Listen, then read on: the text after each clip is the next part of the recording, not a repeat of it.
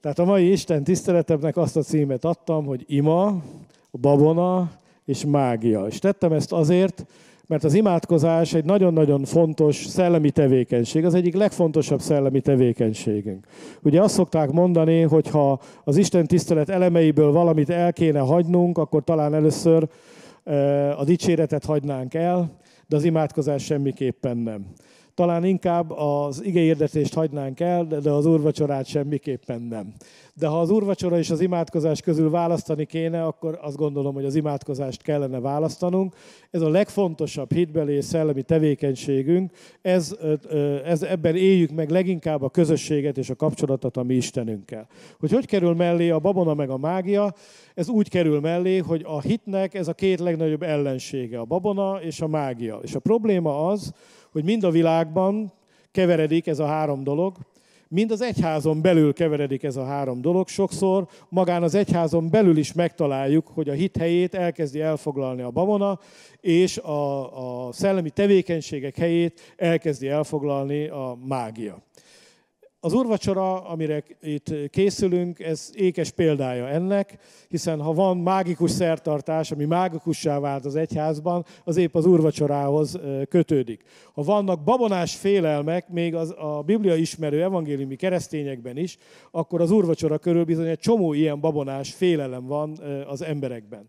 Pedig Isten az urvacsorát nekünk nem azért adta, hogy féljünk, és nem azért adta, hogy, hogy valami félelmetes és nagyon veszélyes dologhoz járuljunk, és vizsgáztasson bennünket ilyenkor, hanem azért adta, hogy ne legyen köztünk beteg, ne legyen köztünk erőtlen, ne halljanak meg idő előtt az emberek, megerősödjenek a hitükben.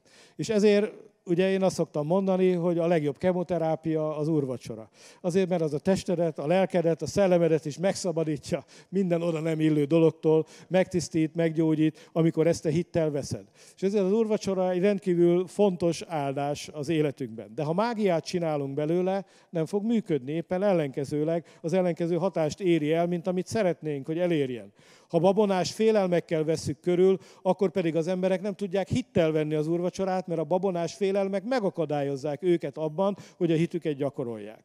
Ezt, ezen a példával szeretném illusztrálni, hogy miért is beszélek ezekről a dolgokról, és miért tartom fontosnak, hogy ezeket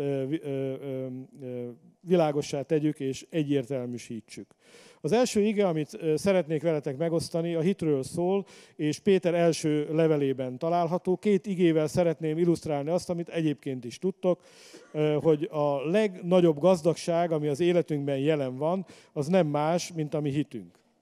Péter első levele összefoglalja a megváltást. Két kései levél van, három, az Efézusi és Péter első levele, amik az apostoloknak szinte a kivégzése előtt keletkezett, és itt már ők megharcolták a hitnek a harcát, nagyon sok küzdelem, harc van mögöttük, rengetegszer hirdették az evangéliumot, és ezért a Péter első levele, meg az Efézusi levél rendkívül letisztultan tartalmazza az evangéliumnak az üzenetét. Nincs benne már szinte semmi sallang, semmi mellébeszélés, nincs nincsenek benne igazán, legalábbis az Efézusi levélben ilyen pastorális kiszólások, hogy ki hova menjen, meg milyen, kinek a köntösét hozza el, meg milyen iratokat, mit csináljon, hanem csak a szintiszta evangélium. És Péter levelének az első fejezetére is ez jellemző, hogy Péter hat tételben nagyon világosan, egyértelműen összefoglalja azt, hogy mi az evangélium lényege, és mi az evangélium tartalma. És a hitünk erre irányul. És az első nagyon fontos dolog, amit mondani szeretnék. Minden embernek van hite. Hit nélkül egyetlen egy ember sem él. Amikor beültél az autódban ma reggel, abban a hitben indítottad el az autódat, hogy ide fogsz érni erre a helyre. A pogányoknak is van hitük mert a hit a nem látott dolgokról való meggyőződés. Amikor arról van szó, hogy valamiben hinni kell, akkor egy olyan dologról van szó, amit te a fejeddel tudsz, elhatároztál, eldöntöttél, és ebben a hitben cselekszel mindaddig, amíg meg nem látod beteljesedni azt, amiben addig csak hiszel. Te csak hiszed, hogy el fogsz ide jönni. Mikor megérkezel, már nem kell hinned, mert itt vagy. De mindaddig, amíg ide érsz, addig hitben vezeted az autót, hitben jössz az úton. A probléma mi? Az, hogy ez a hit néha megcsal bennünket, mert gyarló emberek vagyunk, és nincs a mi hatalmunkban, hogy amit hiszünk, azt véghez is tudjuk vinni. Az Isten hite viszont nem ilyen. Isten hite mindig tökéletes. Amit, amiben Isten hisz, az mindig megvalósul, az mindig végbe megy. Az Isten hitében nincs csalódás, nincs tévedés. És Isten a saját hitét plántálja át az igén keresztül. Sokan rácsodálkoznak arra, hogy Istennek miért kellett hinnie. De hát Isten, mikor odaadta a fiát, akkor nem abban a hitben adta oda a fiát, hogy te meg én majd 2000 évvel később is hinni fogunk az evangéliumban, és meg fogunk hozzá térni, mert az ő szeretetének a megismerése bennünket megtérésre indít. Nem hitte ezt az Isten, amikor a fiát odaadta? Dehogy nem. Ebben a hitben adta Isten oda a fiát. Hogy megemlékeznek a föld határáig az emberek, és eljönnek, és leborulnak az örökkévaló előtt. Így mondja a 22. Zsoltár. Ez volt Jézus Krisztus meggyőződése még ott a kereszten. Ő is a hit kezdője és bevégzője ott a kereszten abban a meggyőződésben halt meg, hogy noha minden körülmény és minden emberek és ott az őt körülvevő démoni seregek mind azt harsogták az arcába, hogy hiába való a halálod, megszégyenültél, minden ö, kudarcba fulladt, semmi nem lesz az egészből. A názereti Jézus Krisztus pedig mégis hitte és tudta, hogy a halála nem hiába való, hanem lesznek emberek, akik az ő halála és feltámadása által megszabadulnak és meggyógyulnak. Jézusnak is hinnie kellett a feltámadásában megharcolta a maga hit harcát, de úgy kellett felmenni a keresztre, hogy tudta, hogy fel fog támadni. Hirdette előre a tanítványoknak. De honnan volt ez a tudás? Volt egyszer egy ismeret, de ezt az ismeretet meggyőződésé a hit tette, mert a hit a nem látott dolgokról való meggyőződés. Jézus teljes meggyőződéssel hirdette a tanítványoknak, hogy a, a bűnösök kezébe adatik, hogy leköbdösik, hogy meggyalázzák, hogy megölik, de harmadnap fel fog támadni, mert így van megírva. De amíg a feltámadása meg nem történt, addig mit kellett neki csinálnia? hinnie, hitben, kitartani amellett az igazság mellett, amiről őt az Isten szelleme meggyőzte. Ez a hitnek a harca, a hitnek a küzdelme. És a helyzet az, hogy Istennek nem kell harcolni azért, hogy ő a hite szerint cselekedjen, gondolkodjon, beszéljen, és amit ő kimond, amit ő hittel megígér, azok mind meg, megvalósulnak és megteljesednek. És mondhatnánk, hogy jó neki. Mert ellentétben vele nekünk állandó küzdelmünk és harcunk van, hogy ebben a hitben meg tudjunk állni. Mert körülvesz bennünket egy világ, körülvesz bennünket egy csomó hazugság. De nem csak a láthatóban, a körülményekben vesz körül bennünket ez a sok hazugság, hanem vannak olyan hazugságok is, amelyek kifejezetten azt a célt szolgálják, hogy megszállják az érzelmeidet, megszállják a gondolataidat, megszállják az akaratodat, és ne engedjenek téged hitben engedelmeskedni az élő Istennek. És ha mégis az evangélium rést tud ütni ezeken az erődítményeken, ha mégis az evangélium eljut a szívedhez, eljut a lelkiismerethez, és ott felrobban az Istennek az igazsága, és, és szabaddá tesz téged arra, hogy dönteni tudjál, és te döntesz is, és azt mondod, hogy igen, akarom, Istennel akarok élni, Istennek, Istennel akarok járni, akkor elkezdődik egy szabadulási folyamat az életedben. És ez egy harc, ez egy küzdelem, ez a hitnek a szép és nemes harca, amit a Biblia egy futópályához hasonlít. Meg kell fussad ezt a pályát, át kell ugord az akadályokat, át kell ugord a vizes árkokat, hogy célba tudjál érkezni. De mi a cél? Az, hogy azt a pályát, amit az Isten elét kitűzött, azt a feladatot, amit Isten neked adott, az győztesen, a hitben kitartva megfusd, és célba érjél, és elnyerd az életnek a koronáját. Pál ilyen értelemben futotta végig a pályáját, és neki megvolt a saját pályája, neked is megvan a saját pályád. Neked nem Mózes pályáját kell futni, nem Dávid pályáját kell futni, neked nem Pálapostól pályáját, Péterét, Jánosét kell futni, neked a saját Istentől rendelt pályádat kell futni. De ami közös benned, meg az apostolokban, hogy ugyanazt a drága hitet ajándékozta neked az Isten, ugyanaz a harcod van, mint nekik, ugyanúgy meg kell küzdened, harcolnod azért, hogy azt a pályát, amit Isten eléd tett, eléd rajzolt, azt egy győztesen tud megfutni. És ez a hitnek a szép és nemes harca, amiről az Ervin is beszélt, ez a legfontosabb harc, és ez a legfontosabb küzdelem az életedben. És ez valóban egy szellemi harc és egy szellemi küzdelem. Na szóval hallgassuk Péter atyánk fia, mit mondott. Előveszem a műszert, mert valamilyen oknál fogva olyan kisbetűs bibliákat gyártanak manapság, hogy nem gondolnak az 50 felettiekre. Szóval,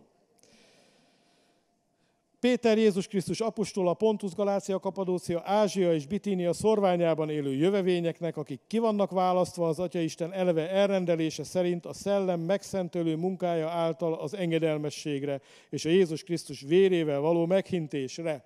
Négy dolgot mond itt az apostol rögtön a címzetteknek. Először öt, ötöt. Először is jövevények vagytok, vándorok vagytok. A második dolog, ki vagytok választva. Harmadik dolog, Isten elrendelése szerint vagytok kiválasztva.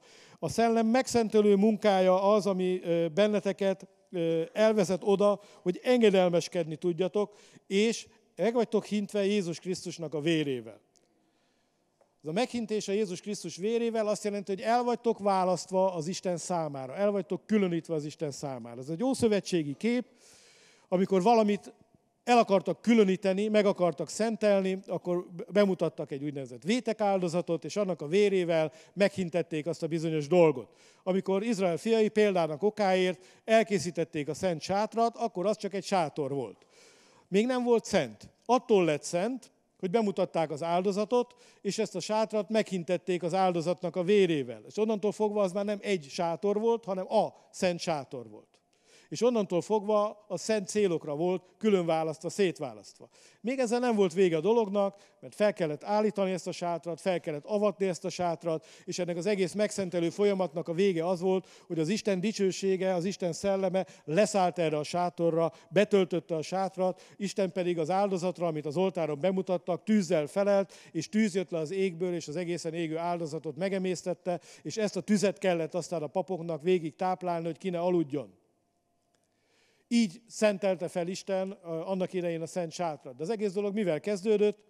A vérnek a meghintésével. Vagy ha valaki leprás volt, de meggyógyult, akkor fel kellett menni a templomba, és elkezdték visszaszentelni a szent népbe. És a visszaszentelésnek fontos része volt, hogy meghintették vérrel. Megkenték a fülcimpáját, jobb hüvelykét, lába hüvelyk ujját, és ezzel azt fejezték ki, hogy ő újra el van választva a közönségestől, és ő a szent népnek a része, a szent népnek a tagja. Mert addig úgy kellett élnie, mint tisztátalannak. Úgy kellett élnie, mint aki bizonyos dolgokból ki van rekesztve, bizonyos istentiszteleti formákban nem vehet részt. És ezért, amikor azt mondja, hogy a Jézus vérével való meghintésre, ez azt jelenti, hogy amikor Jézus az egyszeri, tökéletes, mindenre elégséges áldozatát bemutatta, akkor, és, és te hiszel ebben a Jézus Krisztusban, akkor ez az áldozat a te hited által a, a, azt eredményezi, hogy Isten téged a jelen való gonosz világból kiválaszt a saját maga számára. És azt mondhatod, hogy a szent nép tagja vagyok. Mert akár hiszitek, akár nem, ti nem egyszerűen magyar, román, ukrán, mit tudom én, milyen állampolgárok vagytok, hanem ti egy másik nemzethez tartoztok, egy szent néphez tartoztok. Aminek, ennek a szent népnek pedig az a sajátossága, hogy Isten a világból kívta őket minden népből, fajból, népből és nemzetből, és egy szent népé tette őket, mert egy közös van bennünk, mindannyian a mennyei atyától születtek. Hogy Jákob fiai mondták a fárónak, mindannyian egy atyának a gyermekei vagyunk. Ők voltak a szent nép kezdete. És mi is elmondhatjuk magunkról, hogy azért vagyunk szent nép, mert mindannyian egy atyának a gyermekei vagyunk. Ugyanattól születtünk. Ugyanaz a mi atyánk. És ahogy Jákob fiai is veszekedtek, torzsalkodtak, csináltak egy csomó csibészséget és rossz dolgot, de aztán a nyomorúság megtanította őket arra, hogy egy dolog fontos, az apjuk nyomorúsága is, meg a saját nyomorúságuk is, amit József szándékosan betekerte őket, egy kicsit beszorította őket a satuba. Megtanította őket arra, hogy ez a legfontosabb, hogy egy atyának a gyermekei vagyunk. És amikor erre rájöttek, akkor véget értek a veszekedések, a torzsalkodások, pedig az öreg Jákob, mikor lementek gabonát vásárolni, azt mondta az ő fiainak, ugye Benyámint akkor még otthon tartotta, ne veszekedjetek az úton. József is, amikor visszaküldte őket a gabonával, azt mondta nekik, ne veszekedjetek az úton. Valamit tudtak. És ma is Isten népe olyan, mint Jákob fiai veszekednek jobbra-balra, és elfelejtik azt, hogy egy atyának vagyunk a gyermekei. De a helyzet az, hogy egy, akának, egy atyának vagyunk a gyermekei. Lehet, hogy különböző felekezetekben vagyunk, különböző módon éljük meg a hitünket, különböző formákban éljük meg a hitünket, de ha Istentől születtél, akkor a testvérünk vagy. És mi is a testvéred vagyunk. Ez a helyzet. És te lehet, hogy azt mondod, hogy nem, de attól még igen, mert ezt nem te döntöd el. Bizony. Egyikünknek se adott az Isten olyan hatalmat, hogy mi döntsük el, hogy ki tartozik a családba, és ki nem. Én szem vagyok, a lábakat kirekesztjük. Az egyház történet során gyerekek, a bizánci pópák kiátkozták a latin pápát, a latin pápa kiátkozta a bizánciakat, most valamikor pár éve oldották fel a kölcsönös kiátkozást, és csaptak egymás kezébe. Úgyhogy az a helyzet, hogy mit tudom, 1044-től 2014-ig bezárólag a menny majdnem üres volt.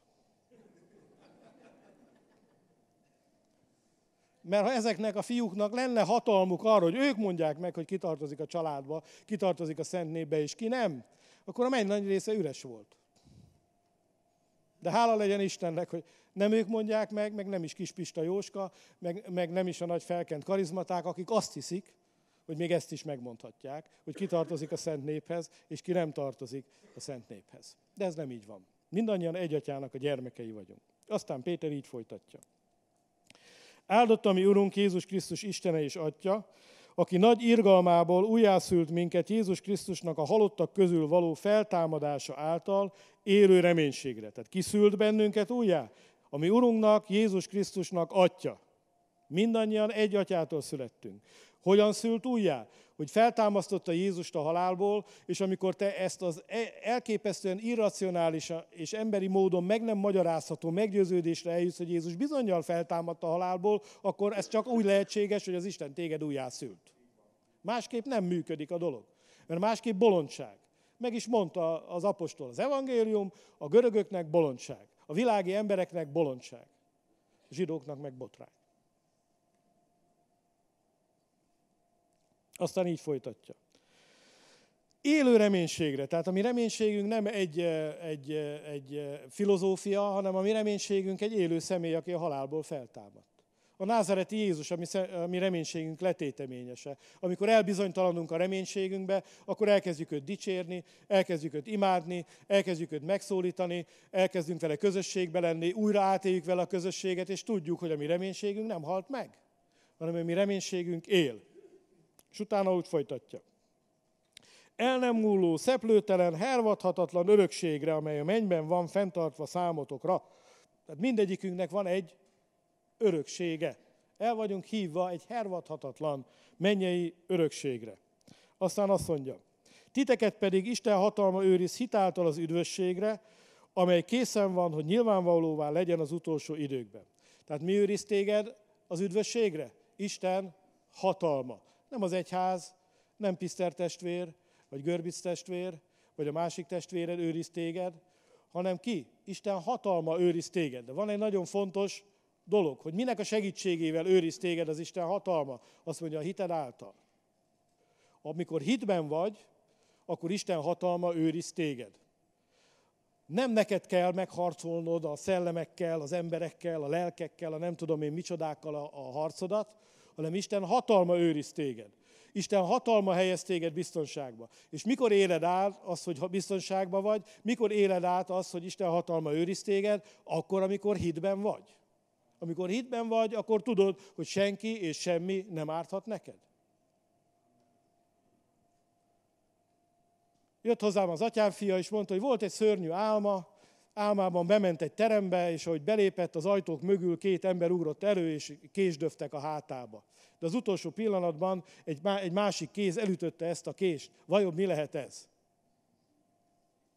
Kik törhetnek az életére? Kik akarják őt veséndöfni? Figyelj ide, hogyha ilyen gondolatok támadnak az agyadban, akkor neked nem arra kell figyelned, hogy ki akar ledöfni, hanem arra kell figyelned, hogy Isten hatalma őriz téged. Neked nem azt kell nézni, hogy mi a döf, ki a döfőkés, meg mi lehet, meg keresgetni ezeket a dolgokat, mert ha Isten ezt tudatni akarná veled, akkor te tudnád. Akkor nem hagy benned kétségekbe. A, persze, a fáraó nem tudta szerencsétlen pogány, hogy az álma mit jelent. Kellett neki egy magyarázó angyal József szemébe. Dabukadnézár a szerencsétlen pogány se tudta, hogy az álma mit jelent. Kellett neki egy Dániel, aki megmagyarázta a dolgokat. De te Isten gyermeke vagy, Isten szelleme lakik benned. Az Isten nem homályos beszédekben szól hozzád, hogy bizonytalanságban hagyjon téged. Ha ilyesmi történik veled, akkor nem félelem kell keletkezzen a szívedben, hanem hálát kell adjál azért a kézért, ami elütötte azt a kést. És arra kell nézned, hogy van neked egy Istened, aki elég erős arra, hogy megvédjen téged. És ahhoz, hogy ez a védelem működjön az életedben, és Isten hatalma őrizzen téged, arra, ahhoz mire, mire van szükséged, hogy megerősítsd magad a hitben hogy helyreállítsd a hitedet. Hogy el, Elhidd azt, amit Jézus mondott, íme hatalmat adok nektek, hogy tapossatok a kígyónak, a skorpiónak a fején, az ellenség minden erején, és mondd már ki azzal a kicsi száddal, és bátran, hangosan. Semmi nem árthat neked. Hát ebbe higgyél. Ne, abba ne hidd el azokat a tanításokat, amik arról szólnak, hogy mi minden árthat neked. Mert vannak remek könyveket adnak ki, ilyen hosszú, karizmatikus könyvek vannak, amik mind elmondják, hogy mi minden árthat neked. És mi lesz az eredménye? Babonás hitet építenek fel benned, és elkezdesz félni dolgoktól, amiktől nem kell félned. Miért nem kell félned? Mert? Na most az, hogy semmi, az mit jelent? De azért mégis valami? Ugye a Gongor mondta, hogy a férfiaknál a semmi, az semmit jelent. A nőknél a semmi, az mindig valamit jelent. Mi bajod van, drágám? Semmi. Fuss, fuss szaladj, merekülj. Az mindig valami. Tehát semmi nem ártat neked. Vagyis, hogyha nem érzed magad biztonságban, annak egyetlen oka van, hogy elbizonytalanodtál a hitedben. Izraels próféta, amikor látja az antikrisztus időket, azt mondja, hogy Izrael fiai szövetséget fognak kötni a halállal. Dániel is ezt látja, és azt mondja, hogy a saját legádázabb ellenségükkel fognak szövetséget kötni. Ez az utolsó a végidőknek egyik fontos eseménye, mert azt hiszik, hogy ő majd megvédi őket az ostorozó áradattól. De Isten is gondoskodik arról, hogy biztonságban legyél, és azt mondja, Sionba letettem egy becses követ. Aki abban hisz, az nem szégyenül meg. Az ostorozó áradattól te nem tudsz úgy megmenekülni, hogy különböző politikai, evilági szereplőkkel szövetséget kötsz, és azt hiszed, hogy majd ők megmentenek téged. Az Antikrisztus ezt fogja kínálni. Az emberek csodálni fogják, és azt mondják, ó, milyen nagy hatalma van, ki győzhetné le, még kis dalt is énekelnek a hatalmáról, senki se győzheti le. Majd ő megment bennünket, majd ő megtart bennünket. Isten pedig azt mondja, nem. Ha te biztonságra vágysz, akkor arra a szegletkőre, arra a kősziklára állj rá, amit én a Sionban letettem. És ez megtart téged. De azt hiszed, hogy az ostorozó áradattól majd ez, meg az, meg amaz megment téged, nem ment meg téged. Ha biztonságot akarsz, állj vissza a kősziklára. Állíts helyre a hitedet, állíts helyre a meggyőződésedet, eh, állj helyre a Jézus Krisztusba vetett hitben. És ebben a hitben a különböző babonás tanítások, meg a különböző mágikus szertartások, amiket neked biblikusnak, meg igeinek, meg kereszténynek hintenek el, hátráltatnak, és nem segítenek. Ezt meg kell értened. Azt mondja Pál, Péter tovább.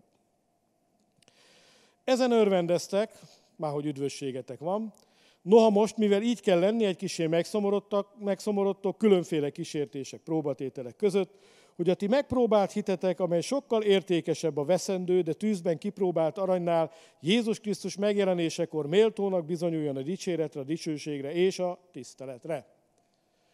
Mit mond tehát az írás? Azt mondja, hogy mi az, ami becsesebb, mint a tűzben megpróbált arany? Mi az, ami a legnagyobb érték lesz, amikor Jézus Krisztus visszatér? Amikor meg kell jelenned az Úr Jézus Krisztus előtt? Mi lesz az az érték? Az imaházad nagysága? A bankszámládnak a sok nullás volt, az enyém sok nullás, csak elől vannak a nullák. Vagy micsoda? A pozíciód? A méltóságod, a címeid, a rangjaid, amiket adtak neked a társadalomban? Nem. Egy dolog lesz, ami igazi értéket jelent az Isten szemébe, ez pedig a hit. De nem csak egyszerűen a hit, hanem milyen hit? Kipróbált hit. Kipróbált hit. Az a hit, ami kiállta a próbákat, a próbatételeket. A próbatételeket Isten nem azért adja, hogy elbukjunk, hanem azért adja, hogy megerősödjünk. Amikor az edző elrendeli, hogy kell csinálni tíz fekvőtámaszt, azt nem azért rendeli el, hogy nekünk rossz legyen, hanem azért, hogy megerősödjünk. Azért rendeli el, hogy amikor a küzdelemre, a harcra sor kerül, felkészültek legyünk. És Isten is hidd el, hogy nem vezet téged olyan harcba, nem vezet téged olyan küzdelembe, amire előtte ne készítene fel. Nem enged az Isten feljebb kísérteni, feljebb megpróbálni, semmint el tudnád hordozni. És ezzel, benne vagy a próbatételben, akkor mindig, tud, mindig az emberek azt mondják a próbatételben, ah, hát ez felette van, meghaladja az erőmet. Minden egyes alkalommal. Ti is ezt csináljátok, én is ezt csinálom. Hát ez már sok, uram. Ezt már nem bírom. De ha benne vagy a próbatételben, annak csak egyetlen egy oka van, hogy igenis bírod. Volt egy kísérlet. Ilyen amerikai focistákkal csinálták, másik amerikai foszistát ráültettek az illető hátára, és négy kézláb el kellett másznia. És akkor elmásztak 30 yardot, 40 yardot, 30-40 métert, és akkor úgy gondolták, hogy na, eddig bírtuk, kész vége. És aztán fogtak egy kesztyűt, és bekötötték a szemüket. És ugyanúgy meg kellett csinálni ezt a dolgot. És akkor nem arra hagyatkoztak, hogy már mennyit tettem meg, mert nem látták hanem csak tényleg arra hagyatkoztak, hogy az utolsó erőkig elmenjenek. És kiderült, hogy át tudnak menni az egész pályán, 80-90 métert is tudnak menni. De amikor az ember látja, akkor úgy gondolja, hogy hát most már eleget tettem, már eleget teljesítettem. És Isten beköti a szemünket, amikor próbatételekben vagyunk. És olyankor nem arra kell nézned, hogy már sok, vagy már ez mennyi, vagy már ez mekkora, hanem arra kell nézned, hogy mi a hitem. És a hitedhez kell újra és újra visszatérni. És a hitedet kell újra és újra mozgásba hoznod. Miért? Mert a megpróbált hit, amikor ki, a te hited kiállja a próbát, az valami olyan értékes, ami nincs ezen a világon. Az valami olyan értékes, ami Istentől minden dicséretet és jutalmat megérdemel. Ezt elmondom még egyszer. Az valami olyan értékes, hogy az Istentől minden dicséretet és minden jutalmat megérdemel. Szeretnél Istentől dicséretet kapni? Hogy amikor megjelenik az Úr, akkor azt mondja, hogy jól van, jó, hűséges szolgám. Megérdemled a te jutalmadat, menj be a te uradnak az örömébe. Akkor ezt a dicséretet mire fogod megkapni? Nem a teljesítményed nagyságára, hanem a hitednek a kipróbált voltára, a hitednek a, a, a kip, a nagyságára. Ezért nem kell senki máshoz mérned magad ez ügyben. Csak a saját hitedhez abban, hogy növekedj a hitben. Hogy ne olyan ember legyél, aki meghátrál a hitben, hanem olyan ember legyél, aki növekszik a hitben. Ugye szokták mondani, hogy amikor Isten fegyverei fel vannak sorolva, a háton nincs semmi. Mert a hátat egy hős harcosnál nem kell védeni. Miért nem? Mert nem fordít hátat. Nem fut el. Nem menekülni akar, hanem megállni, megvetni a lábát, és győztesebb megharcolni a harcot. De miért? Azért, mert ő ennyire képes? Nem. Azért, mert az ő Isten azt mondta, hogy képes rá. Ha Isten nem mondja, ne harcolj. De ha mondja, akkor harcolj és küzdj. És a legfontosabb küzdelmed, harcod a hitért van. A másik ige, amire hivatkozni szeretnék, most nem lapozok oda, csak e- emlékezetetek be idézem, nagyon híres történet, Péter. Jézus azt mondja Péternek, ugye mielőtt szenvedett volna, hogy Péter, a sátán kitért benneteket, hogy megrostáljon. De én imádkoztam érted, hogy a te hited el ne fogyatkozzon. Nézzétek, ez egy fontos ima téma. Ha látod a másik ember próbatételben, nehézségben van, nagyon fontos ima téma. Uram, szólj hozzá, tápláld a hitét, erősítsd meg a Szentlélek által, hogy hitben ki tudjon tartani, és győztesen jöjjön ki ebből a próbatételből, hogy az ő hite el ne fogyatkozzon. Mert mire ment ki a próbatétel? Isten részéről arra megy ki a próbatétel, hogy a hitedben megerősödjél. Az ördög részéről pedig mire megy ki a próbatétel? Hogy a hitedet ellopja tőled. Ahogy százszor mondtuk, az ördögnek nem az egészséget kell, nem a családot kell, nem a pénzet kell, nem a javait kellenek neki, a hitet kell. Ő mikor ezeket ellopja, akkor valójában a hitedet akarja ellopni. De te ne engedd. Állj ellen az ördögnek, és elfut tőled. És látjátok, hogy Jézus nem azért imádkozik Péterért, hogy Péter, én imádkoztam érted, hogy legyen erőd nem letagadni engem. Péter, én imádkoztam érted, hogy ne ez történjen, meg ne az történjen. Egy fontos dolog volt. Jézus pontosan tudta, hogy Péternek keresztül kell mennie ezen a tapasztalaton.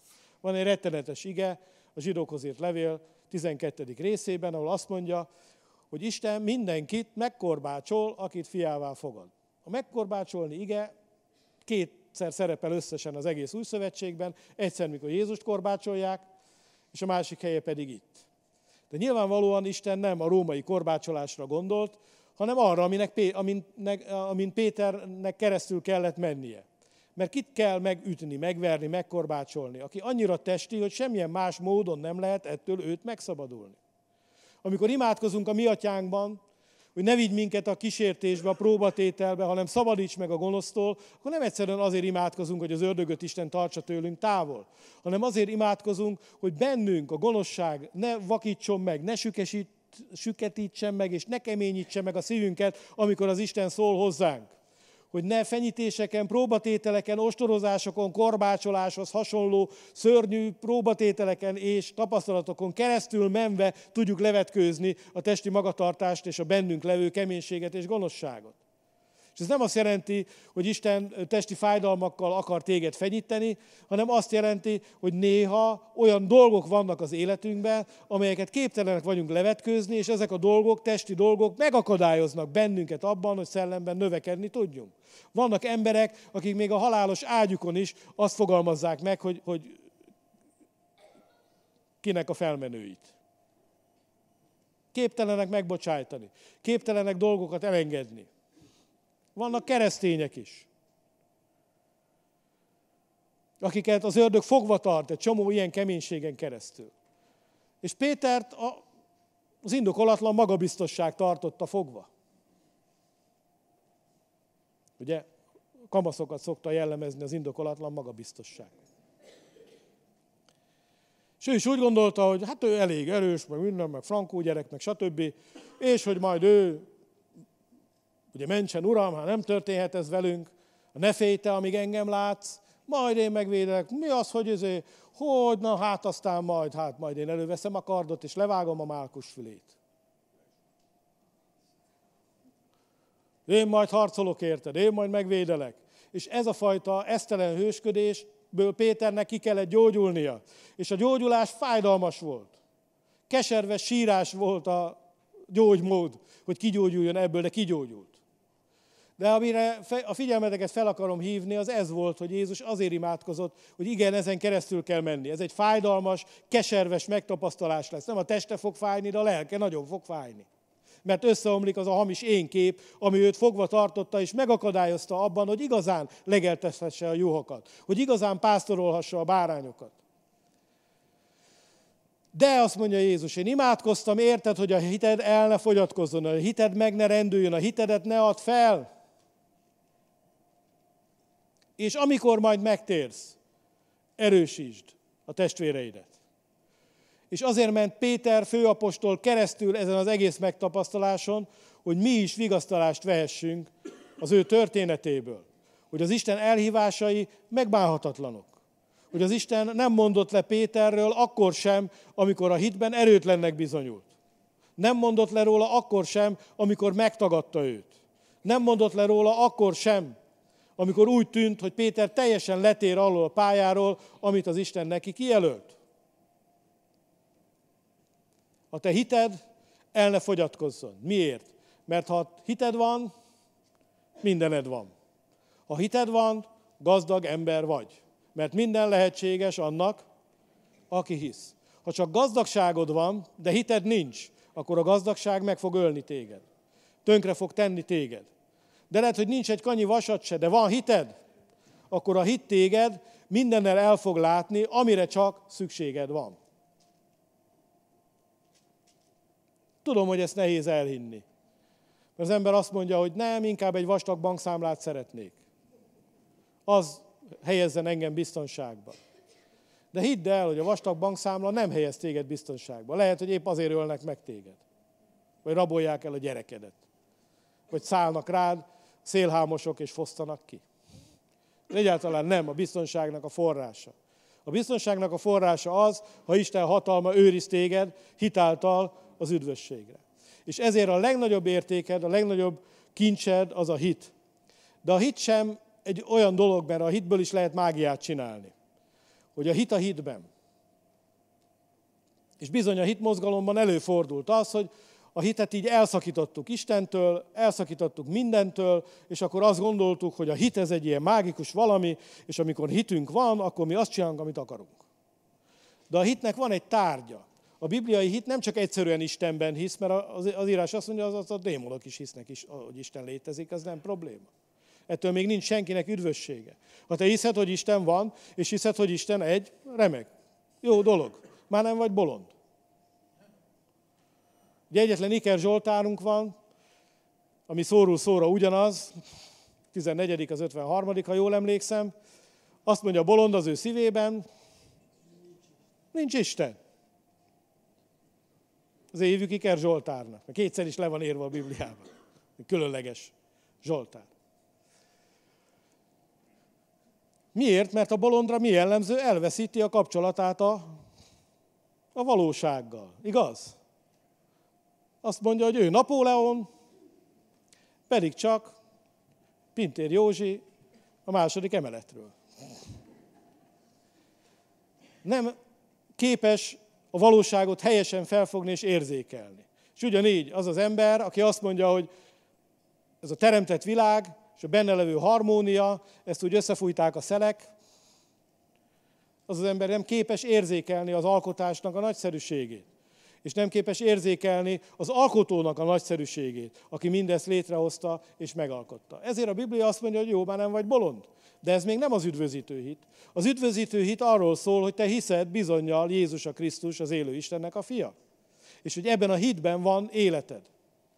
Így fejezi be János az evangéliumát, amiről délután beszélni akarok, hogy mindezek azért irattak meg, hogy ti teljes bizonyossággal higgyétek, hogy Jézus a Krisztus, az élő Istennek a fia, és ebben a hitben örök életetek legyen.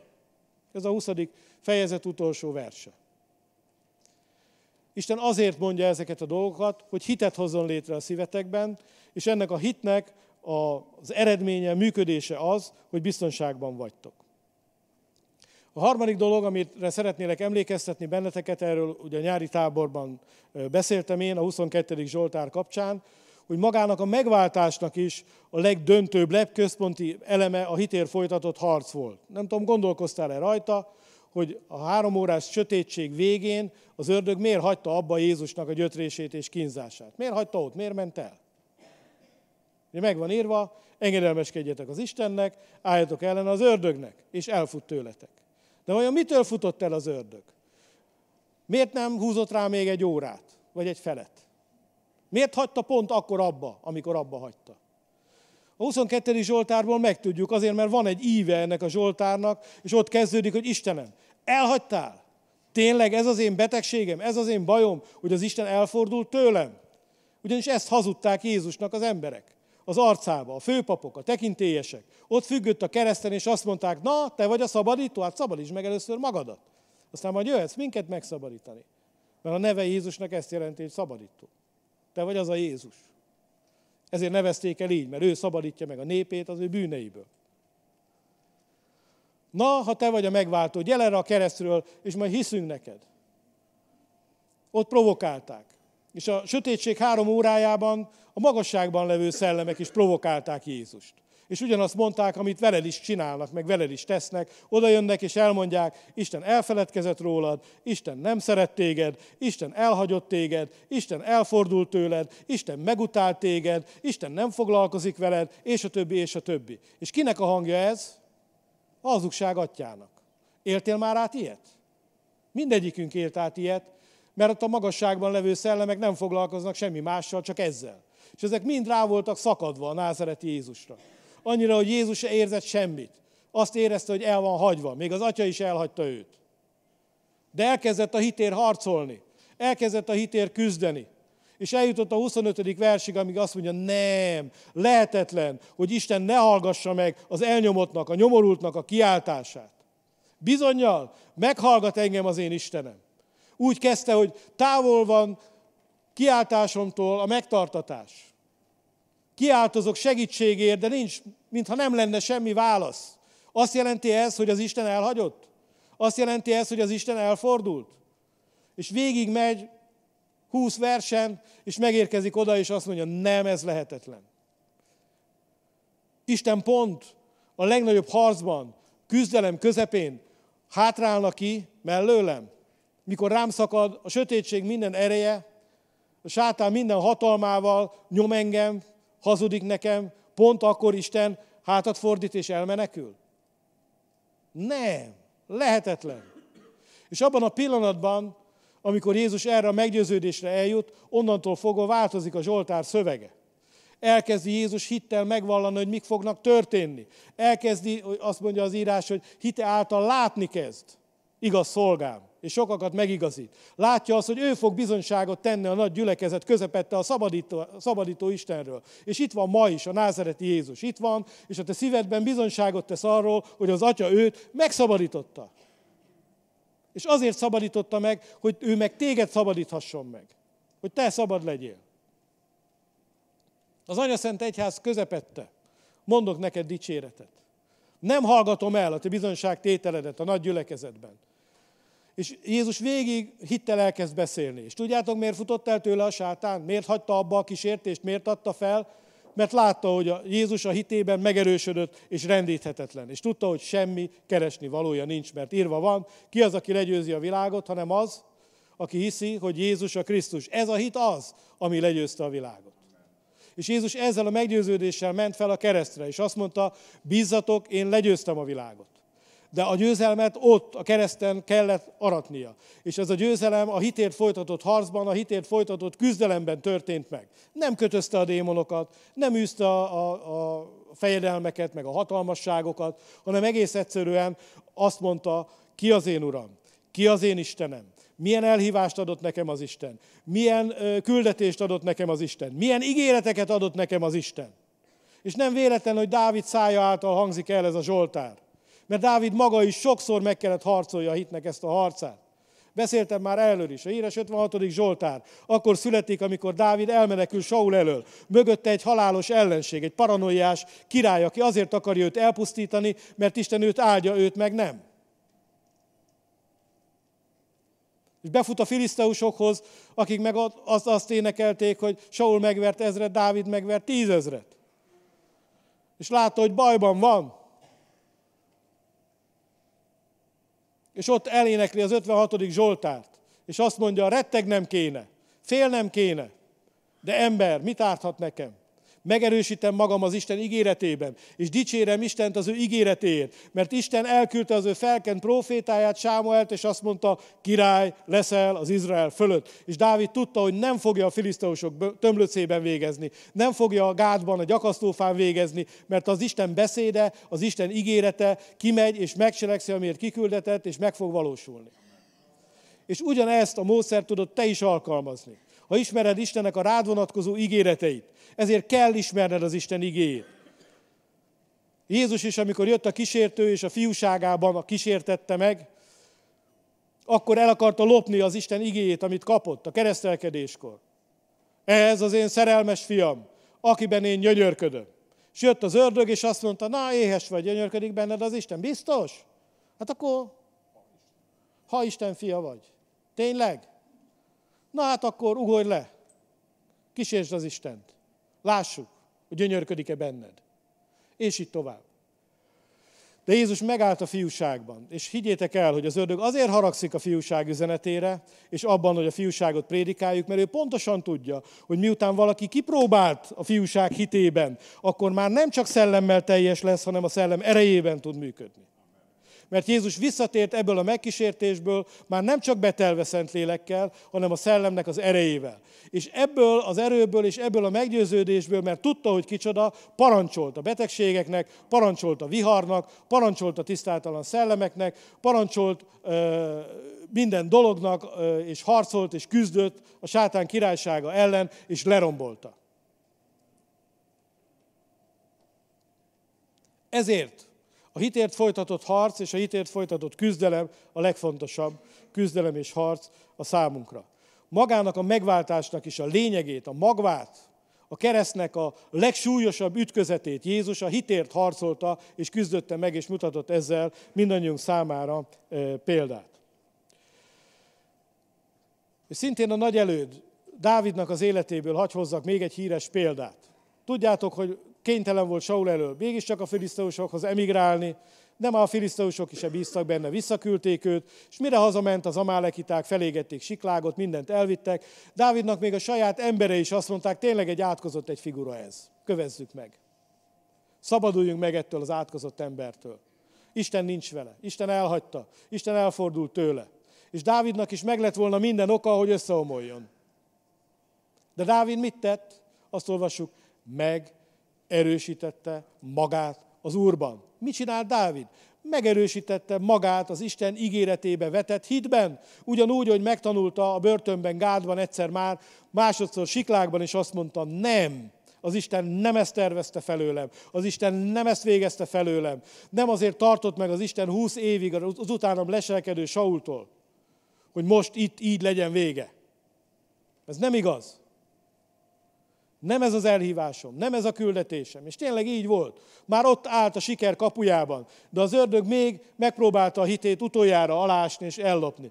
De Dávid olyan ember volt, hogy nyilván ő is megdöbbent, nyilván neki is nehéz volt, de megerősítette magát az Úrban, és azt mondta, nem, kezdjünk el imádkozni, kérdezzük meg az Istent.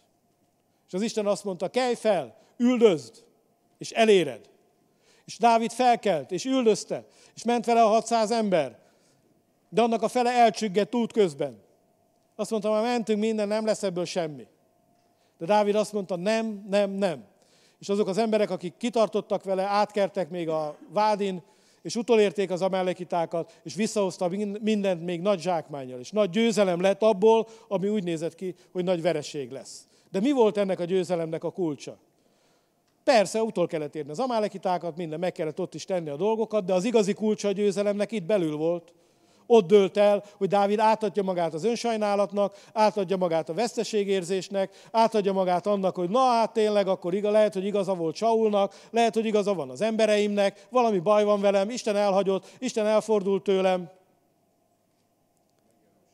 De Dávid megerősítette magát az Úrban és nem adta át magát az ördög hazugságának, hanem elkezdett hinni az Isten beszédében, az Isten igéjében, felerősödött, erőt kapott, és ez az erő elég volt ahhoz, hogy mindent megfordítson, és minden megforduljon az életében. Tehát a hit harca a legfontosabb harc és küzdelem az életedben.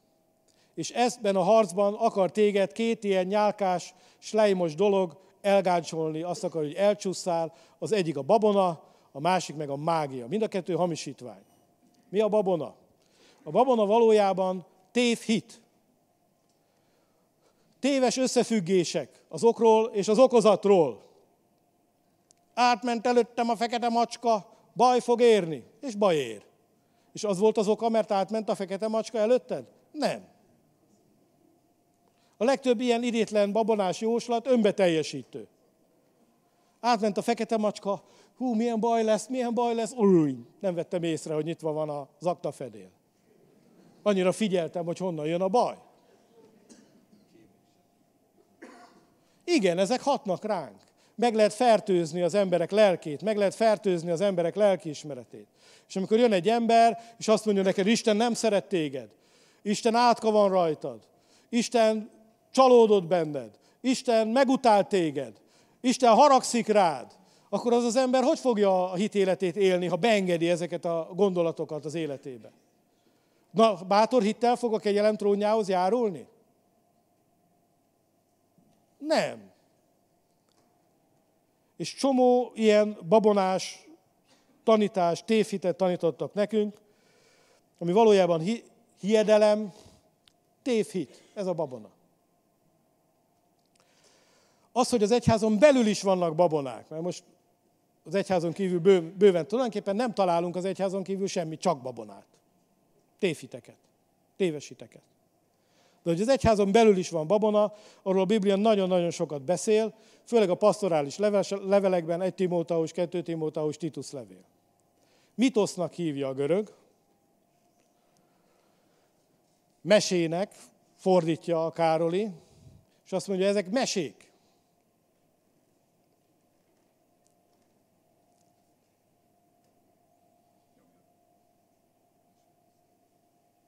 És drága testvéreim, a mi szeretett, karizmatikus mozgalmunk tele van mesékkel. Vannak nagy mesemondóink. A szent, karizmatikus Benedek erekek, akik mondják a meséket. Kiadják a könyveket. Még nagy tekintélyű emberek is sokszor bedőlnek ezeknek a meséknek, mert népszerűek. Szívesen, a viszkető fülű emberek szívesen hallgatják őket. Áldás és átok. Két nagy baj van az áldás és átokkal. Az egyik az, hogy nem az Ószövetség alatt vagy. Hello! Az Ószövetség volt az áldás és az átok szövetsége. Az engedelmesnek áldás, az engedetlennek átok. És azért mondja az írás, ne akarjatok ti körülmetélkedni és visszamenni az Ószövetség alá, mert átok alá mentek vissza. Mert azt mondja, olvasd el, az 5 Mózes 28, ha szorgalmasan hallgatod a te Istenednek minden szavát, és megteljesíted minden akaratát. Nem úgy hébe-hóba egyet-kettőt, mindegyiket. Akkor. És ennek a feltételnek senki nem volt képes megfelelni. Ezt maguk az apostolok, maguk Jézus mondta ki. Sőt, maga az ige mondja ki, azt mondja, nincs egy igaz se. Olvasd el Róma 3-ba, Pálapostól szépen összegyűjti a vonatkozó igéket. És azt mondja, a törvény kikhez szól? Azokhoz, akik a törvény alatt vannak. És a törvényből vett ígéretek, hogy nincs egy se, az pontosan a törvény maga állítja ki azt a bizonyítványt a törvény alatt levékről, hogy közülük nincs egy se. És ha te bemész a törvény alá, neked se fog sikerülni. És ha nem sikerül, akkor mit veszel magadra, ha a törvény alá mész? Átkot. Hát ezért ne tedd. Mert van egy jobb szövetség, ami nem az átok meg az áldás szövetsége, hanem a hitnek a szövetsége. A szeretetnek, az irgalomnak, a kegyelemnek a szövetsége. Jobb ígéretek alapján köttetett egy jobb szövetség. Pontosan azért, mert Isten a törvényből csak azt akarta megtanítani nekünk, hogy mi a magunk erejéből nem vagyunk Istennel egyenrangú partnerek. Ez olyan, mint akkor jön a kisgyerek, és azt mondja, én is tudok autót vezetni. De hát még öt éves vagy, akkor is tudok. De nem tudsz. Add ide nekem az örökséget. Majd én tudom, mit kell vele csinálni. De hát nem tudod. Eltékozlod. Baj lesz belőle. Akkor is add ide amit Isten nekünk, mint szeretett gyermekeinek megígért és meg akart adni, és azt akarja, hogy engedjük, hogy felemeljük őt, hogy felemeljen bennünket magához, azt mi ki akarjuk csavarni a kezéből. Ez megint messzire vezet, hogy a bűnesetre vezet vissza. De nagyon óv bennünket az írás a szentségtelen, üres fecsegésektől, és elnézést az idős hölgyektől, a vénasszonyos meséktől. Miért? Mert a hölgyek hajlamosak megrettenni. És az idős hölgyek, mivel már érzik a testi, testi erejük múlását, még ha, ha, hajlamosabbak megrettenni. Ja, Istenem! Ha! És a mi szeretett, karizmatikus mozgalmunk tele van ilyen babonás félelmekkel. Hű, a német Sándor átkot mondott rám, jaj, mi lesz? Nem lesz semmi. Semmi nem lesz. Ha te félsz ettől, akkor lesz valami, mert a félelem fog téged irányítani, és már is lesz hatása az egésznek az életedre, mert félsz. Komoly embereket láttam, jaj, de mi lesz akkor? Hát mi lenne? 21 éve átkoznak, és Isten megáld.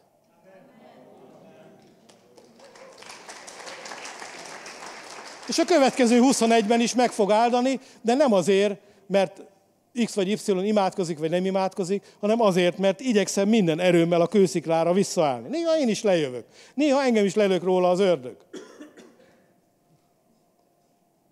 De visszamászok. Sírva, ríva, nyögve, kínlódva, szitkozódva néha.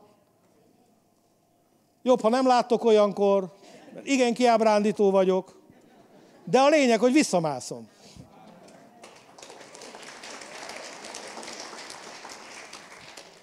És gondoljátok, hogy azért valaki meg akarja határozni Isten helyett, hogy te milyen pályát fussál, hogy álljál bele a földbe, meg hogy menjél tönkre, és akkor utána dobja, hogy Jézus nevében, hogy akkor az Isten fenn a mennyekbe azt mondja, hogy hát tényleg akkor én ugyan ezt a pályát szántam neki, de hát ha már ez a felkent, karizmatikus, nagy proféta azt mondta, akkor mégis legyen az. Gondolod, hogy Isten együttműködik az ilyen imákkal? Gondolod, hogy Isten azt mondja, hogy hát igen, Jézus Krisztusban megmentettem, megáldottam, de hát most, hogy mondjátok, akkor mégis inkább megátkozom. Hát hű. Már bocsánat, nem találok szavakat. Mégis emberek százaival találkozom, akik retked, reszketve rettegnek, ha valami baj történt velük, akkor azt mondják, jaj, imádkozik, értem, az ima kommandó. Voltam én is ima kommandós. Csináltam 11 évig. Nyomtam az ima kommandót, mentem az Egri Pistával, a ladájával a 12. kerületbe, jártuk a ezéket a fülkéket, ahol szavaznak majd az emberek, a szavazóköröket egyiket a másik után, azt imádkoztunk, hogy az emberek mire szavazzanak. De sehogy se akartak arra szavazni. Az Isten nem hallgatta meg ezeket az imákat. Az Istennek se akartak arra szavazni. Miért? Mert ez babonás, mágikus ostobaság. Mese. Ez nem így működik. Ne féljetek ezektől. Igen, persze, a latin-amerikai testvérek nagyon elmerültek a szellemi harcba, aztán voltak ugye Texasba a C. Péter Wagner, meg a többiek, megpróbálták rendszerbe foglalni, hogy hogy van ez a szellemi harc, be kell zárkózni a szállodai szobájába, és az anakondia is ki se jött addig, amíg meg nem kötözte, le nem döntötte, nem tudom én mit csinált. Féljetek ide, engem nem zavar, ha valaki így imádkozik. Nekem ez nem okoz problémát. Mindaddig, amíg nem akarja azt mondani, hogy ezt kell csinálni. Hogy ez csak így működik, és sehogy máshogy. Én ezt úgy tudom látni, hogy hát ő szegény így tud hitre jutni.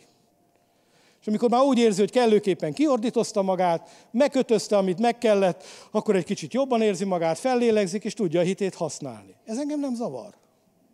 Mindaddig, amíg nem akarja nekem azt eladni, hogy ez a Biblia tanítása. Hát szeretném elmondani, hogy Jézus semmiért nem tanított. Semmiért nem tanított. Semmiért nem csinált. Amikor arról beszélt, hogy be lehet -e menni az erős ember házába, és őt megkötözni, akkor nem ezekről a dolgokról nem állott a titkát, hogy valójában nincs leírva az evangélium, de valójában titokban, amikor imádkozott, akkor te.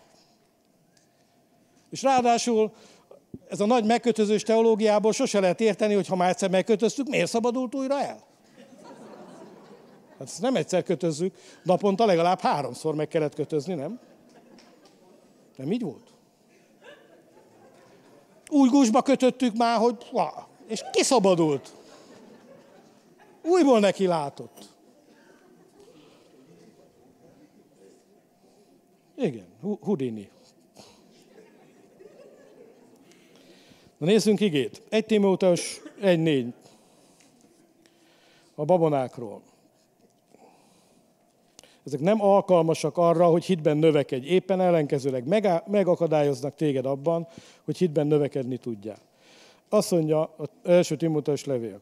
Mikor Makedóniába mentem, kértelek, hogy maradj Efézusban, parancsold meg némelyeknek, hogy ne hirdessenek tévtanokat, babonákat, ne is foglalkozzanak mesékkel, mondákkal, mítoszokkal, vég nélküli nemzetségtáblázatokkal, amelyek vitákra vezetnek, semmint Isten üdvözítő tervének a megismerésére hit által. Tehát ezek nem alkalmasak arra, hogy megismerd Isten üdvözítő tervét, és nem alkalmasak arra, hogy a hitedet növeljék. Éppen ellenkezőleg összezavarnak téged, és a hitedet csökkenteni fogják. 1 Timóteus 4.7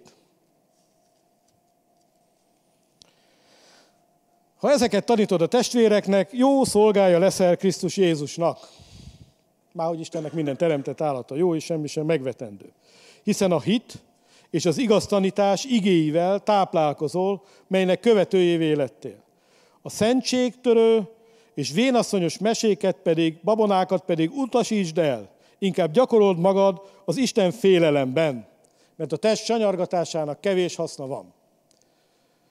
Az egyház tele lett babonákkal. Itt van szegény Margitunk, akikről a szép sziget el van nevezve. Az ottan bement egy klastromba, nem mosakodott, megették a tetvek. Kövön aludt, minden módon gyötörte a testét. Miért? Mert valaki azt a hülyeséget mérte el neki, hogy ez tetszik az Istennek. Pedig nem volt más, mint démonok tanítása akik ezt elmérték neki. Én nagyon tisztelem őt azért, hogy ő próbált a maga erejéből rendkívül elszánt módon megfelelni azoknak a tanításoknak, amikkel őt félrevezették, de akik ezt elmérték neki, félrevezették őt. Becsapták őt. Babonás hitet táplálta. Micsoda nagy dolgokra lett volna képes ez a nő, ha ugyanezzel az elszántsággal egy biblikus hitet tud követni. Gyerekek, hát a haza már fényre derült volna. De nem. Az ördög átverte őt azzal, hogy ilyen aszkéta tanokat hirdettek neki, testgyűlölő tanokat hirdettek neki, és azt mondja, Pál, nem, ezeknek semmi hasznuk nincsen. A maga választotta Isten tiszteletbe. Éppen ellenkezőleg csak a test hízlalására való.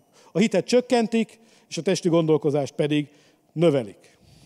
Azt mondja, második Timóteus levél, szintén negyedik fejezet, híres ige. Negyedik fejezet negyedik vers. Kérve kérlek az Isten és a Krisztus Jézus szín előtt, aki ítélni fog élőket és holtakat az ő eljövetelére és országára, kérlek, Hirdesd az igét, állj elő vele, akár alkalmas, akár alkalmatlan az idő, fegy, incs, biztos, teljes türelemmel és tanítással. Mert lesz idő, amikor az egészséges tanítást nem viselik el, hanem saját kívánságaik szerint gyűjtenek maguknak tanítókat, mert viszket a fülük. Az igazságtól elfordítják a fülüket, ám de a babonákhoz, mitoszokhoz, mesékhez, mondákhoz, téfitekhez odafordulnak. Te azonban légy józan mindenben. A bajokat szenvedd el. Végezz az evangelista munkáját, töltsd be a szolgálatodat.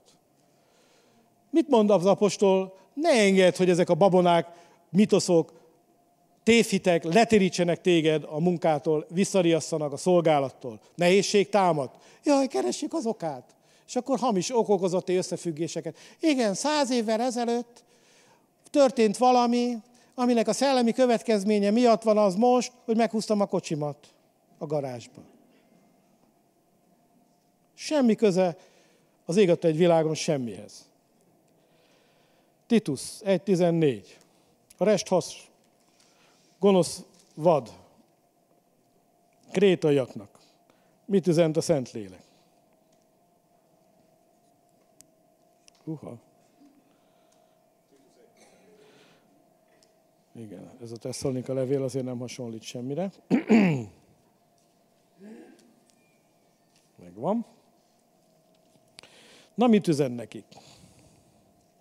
Azt üzente, hogy ne foglalkozz, ugye éppen ezért kimélet nélkül fedd őket, hogy egészséges legyen a hitük. Tehát miért kellett őket kimélet nélkül ostorozni, feddeni, inteni? Nem fizikailag, hanem az igével. Mert hogy a hitük egészséges legyen. Hogy ne fertőzze meg a hitüket a babona, meg a mágia.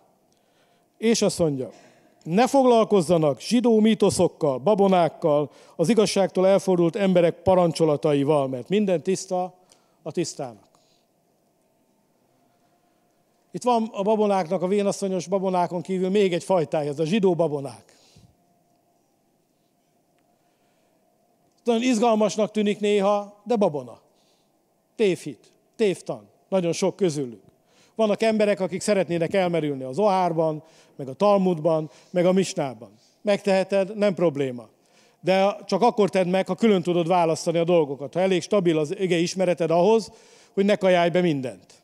Mert ha bekajálod a zsidó meséket is, akkor annak az lesz az eredménye, hogy a hited nem lesz ép és nem lesz egészséges. Nem növekedni fogsz a hitben, hanem éppen ellenkezőleg meggyengülni. És akkor nézzünk egy pozitív példát. 2 Péter 1.16. Hogy ne csak mindig a rosszat lássuk.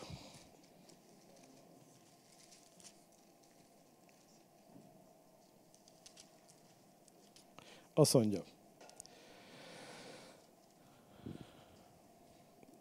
13. versről olvasom. Helyesnek tartom, hogy míg ebben a földi porsátorban vagyok, emlékeztetéssel ébrezgesselek titeket. Mert tudom, hogy hamar leteszem porsátoromat, amint ami Urunk Jézus Krisztus kijelentette nekem. Igyekszem azonban, hogy elköltözésem után is mindig megemlékezhessetek ezekről. És itt van a mi versünk, mert nem kitalált mitoszokat, meséket, babonás történeteket követve ismertettük meg veletek, ami Urunk Jézus Krisztus hatalmát és megjelenését, hanem úgy, hogy mi magunk voltunk szemtanúi Isteni fenségének. Tehát az evangéliumra a világ azt mondja, hogy ugyanúgy babona kitalált mese. De Péter azt mondja, hogy nem. Azért van ennyi babona a világon, pontosan, mert az ördög szeretne egy nagy ilyen porhintést kötfüggönyt vonni az igazságbeszéde köré. De azt mondja Péter, mi nem valami mitoszt hagyunk rátok, mint a görögök. A görögök tele voltak mitoszokkal.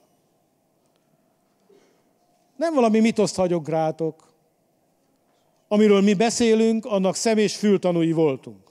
És aminek szemés fültanúi voltunk, az az, hogy a názereti Jézusnak isteni dicsőség adatott. Isteni dicsőség adatott. Erről beszél Péter. Na, akkor vessünk gyorsan egy pillantást a mágiára. A babona tévhit. A mágia viszont egy befolyásolási kísérlet. A mágiát arra akarják az emberek használni, hogy valamilyen hatást érjenek el. Ugye a pogányoknál most divatba jött a, a szerelmi mágia. Félsz, hogy a szerelmed elhagy téged, elmész a mágushoz, és azt mondod, hogy szerelmi kötést akarsz. És akkor a mágus, mit tudom én, vesz egy kakashere pörköltet, teli oldkor sót hint bele, elmondja a varázsigét, és azt mondja, most már nem fog elhagyni téged a te szerelmed. Na mi ezzel a probléma? Amíg csak sarlatánság, addig a babona tárgykörébe tartozik, hatástalan. Illetve annyi hatása van, hogy félrevezet téged, távoltat téged az egészséges igazi hittől. Abban az esetben, amikor tényleg gonosz szellemi kijelentések alapján működik a mágia, akkor van igazán nagy baj. Mert most gondolj bele, hogy valaki nem azért van melletted, mert tiszta szívből, szabad akaratból őszintén szeret téged, hanem azért, mert a gonosz szellemek ott tartják melletted. Lehet, hogy te erre azt mondod, nekem mindegy, csak legyen itt mellettem. De tudjad, hogy egyáltalán nem mindegy. Egyáltalán nem mindegy. Ha erre tényleg képes az a bizonyos mágus, ha tényleg képes, mert százból egy, ha képes, a többi az mind csak a pénzedre utazik, és a hiszékenységedből él. De ha képes erre tényleg, akkor az, ami köztetek van, az nem szeretet. Az nem valódi kapcsolat. Az csak egy hamisítvány. Magadat is becsapod, a másikat is becsapod. A mágia természet fölötti erőre támaszkodva akarja elérni azt, hogy meglegyen az én akaratom, és a probléma az, hogy a katolicizmus is a kereszténységből egy mágikus szertartást csinált. Sőt, mágikus szertartások sorozatát csinált. Hét szentségnek hívják. Itt van az úrvacsora. Mágiához három dolog kell. Kell a beavatott. A mágus. Kell egy varázsige amit a gonosz szellemek kijelentettek a mágusnak, és az csak az övé, az az ő kulcsa az árba, a természet fölöttihez. Meg kell egy tárgy. Ha már nagyon jó a mágus, akkor tárgy se kell, de általában kell egy tárgy. A mágia tárgya. És pontosan ugyanilyen mágia lett a keresztény hitből. Egy megcselekedhető külső ritus, aminek aztán valami nagyon mágikus, misztikus tartalmat kell tulajdonítani. Itt van a beavatott személy. És nem számít a hite, nem számítanak az erkölcsei, lehet homoszexuális, lehet pedofil, lehet lenyúlta a kasszát, lehet bármi. Mivel ő az ornátus magára öltötte, a hivatali karizma akkor is működik. A bibliai hitben ez működik? A bibliai hitben ez nem működik. És akkor elmondja a megfelelő formulát, hókusz pókusz. Hoc est corpus meum. Ez az én testem. Ebből származik a hókusz pókusz. Ugye Jézus azt is mondta, hogy én vagyok az ajtó. Lehet, hogyha az illető beállna az ajtóba, és azt mondaná, én vagyok az ajtó, akkor az ajtó is átváltozna Istenné. De ez nem valószínű. Ám az ostjáról mégis azt gondolják, hogy de igen, az átváltozik szöröstől, bőröstől Isten egy marék lisztből, Isten lesz. Beteszik a monstranciába, és kiteszik, hogy imád. Csöngetnek, amikor a pap felmutatja, és te neked le kell térdre ereszkedni, le kell borulnod a marék liszt előtt. És ez függetlenül attól, hogy te hiszel, vagy nem hiszel. Függetlenül attól, hogy te ismered a Bibliát, vagy nem ismered a Bibliát. Többnyire nem ismered, mert ha ismered, már nem csinálod. Meg minden egyébtől. Csak a mágia okán mégis hatással van az életedre. Ugyanígy, oda viszik a csecsemőt, a mágus elmondja fölötte a formulát, hókusz, pókusz, csiribusz, tónaludátusz, meg visszahusz, meg átusz, és akkor a gyerektől potty, eltávozik az eredendő bűn. Neki sincs hite, a mágusnak sincs valami nagy hite, csak a mágiában, a szülőknek sincs valami nagy hite, de hát ez a, ez a szokás, meg leszólják a ház elejét, és mégis működik. Vagy legalábbis ezt akarják veled elhitetni. De mi szeretett egyházunkban is az a helyzet, még evangéliumi körökben is, hogyha van olyan hitbeli cselekedet, amit mágia vesz körül, meg babonás félelmek vesznek körül, mind a mai napig, bibliai hitű, evangéliumi keresztények között is, akkor az az úrvacsora.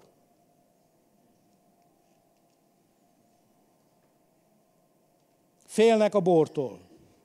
Most még nem, de majd ha megáldottuk utána. Félnek a kenyértől, most még nem. De ha imádkoztunk érte, majd utána. Mágikus hatást tulajdonítanak neki. De a Biblia azt mondja, hogy amikor isszuk a bort, akkor vagyunk közösségbe az új szövetséggel, Jézus vérével. Amikor esszük a kenyeret, amikor ezt csináljuk, tesszük, amikor ezt hitből tesszük, az közösségbe visz bennünket Jézus megtört testével. Azért járulunk az urvacsorához, mert hiszünk az új szövetségben. Mert hiszünk az áldozatban. És ezt az áldozatot jeleníti meg a vér. Mert hiszünk abban, hogyha Isten a legdrágábbat odaadta értünk, mi módon ne adna vele együtt mindent nekünk. És ezért az urvacsora nem egyszerűen arról szól, hogy reszkető térdel, miután megvalottuk a bűneinket, oda járulunk Isten elé, hogy talán nem büntet meg minket, ha megisszuk a varázserejű bort, meg megesszük a varázserejű kenyeret. Talán sikerült minden védkünket megvallanunk, és kellően méltóak vagyunk. A rossz hírem az, hogy nem sikerült. Még mindig vannak bűnök az életedben, amikor utána nem is tudsz. Nem ezt tesz téged méltóvá, nem ezt tesz téged alkalmassá. Tudod, mit tesz téged méltóvá és alkalmassá? Az, hogy hiszel abban, aki az Isten talent megigazítja hogy hiszel a názereti Jézusban. Hogy neked a bor, a kenyér azt jelenti, hogy te vágysz arra, hogy az új szövetséget, a szövetséget megerősítsd a te uraddal és Isteneddel, a názereti Jézus Krisztussal, aki meghalt a te bűneidért, és feltámadta te megigazolásodért. Ha ez a hit benned van, akkor te alkalmas vagy és méltó vagy.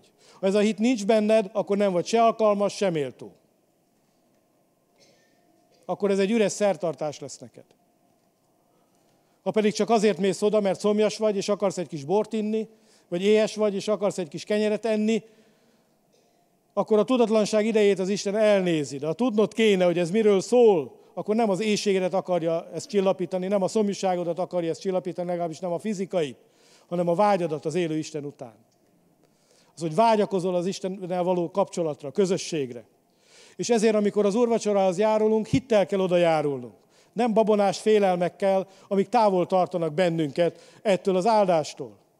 Mert ezt az áldást Isten azért adta, hogy ebben a szövetségben az ő minden áldását, amilyen áldással meglettünk Jézus Krisztusban áldva, át tudjuk venni és át tudjuk élni. De a hited miatt élet át, nem a bor miatt és nem a kenyér miatt. A bort és a kenyeret azért veszük magunkhoz, mert Jézus azt mondta, ezt cselekedjétek az én emlékezetemre. És mivel Jézus ezt mondta, ezt cselekedjük. A bor, bor marad. A kenyér, kenyér marad.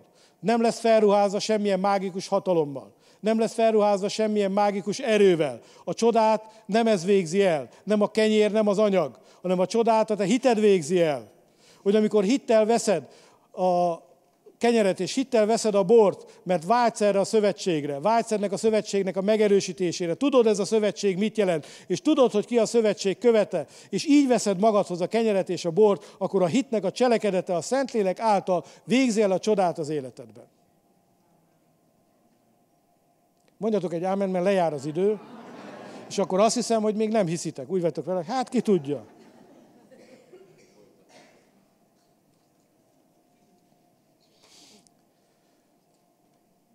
Ne féljetek az úrvacsorától. Ha alkalmasak akartok lenni az úrvacsorára, akkor oké, okay, ha az gátol meg téged, hogy higgyél, dob ki a bűnt az életedből. A bűn az ellenséged. A bűn nem a barátod. Isten azért mondja neked, hogy a bűn bűn, hogy a rossztól, a bajtól, ami téged tönkretesz, távol tartson téged. Ha bűnök vannak az életed, úgy érzed magad, hogy a bűn megfertőzte a hitedet, az elmédet, dob ki. Ne járulj úgy az asztalhoz.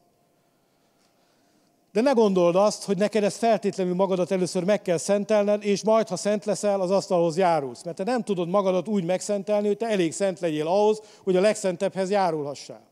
Ez még Izrael fiainak sem ment. Annyira megszentelték magukat minden, stb. Mégis minden évben újra kellett az egész templomot szentelni, mert az áldozat a bűnre emlékeztetett, hogy minden erőfeszítés ellenére mégsem vagy elég szent.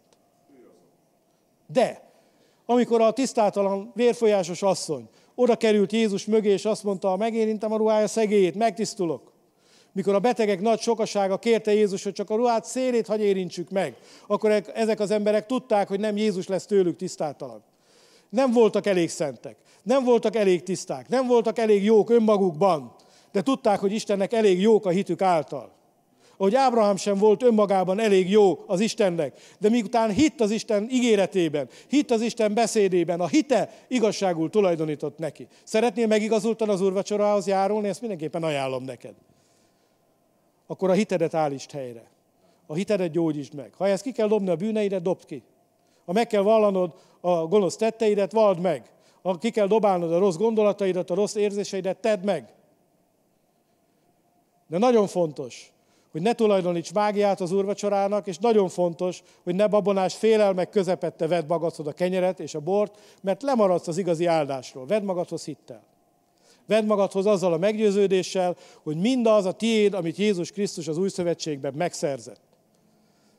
Vedd magad, magadhoz ahhoz a meggyőződéssel, hogy Isten szelleme be fog tölteni téged, megérinti a testedet, a lelkedet, a szellemedet, megújítja benned a feltámadásnak az erejét, bölcsességet és erőt ad neked. Mert Jézus Krisztusban mindennel meglettél áldva, ami csak az életre és a kegyességre való.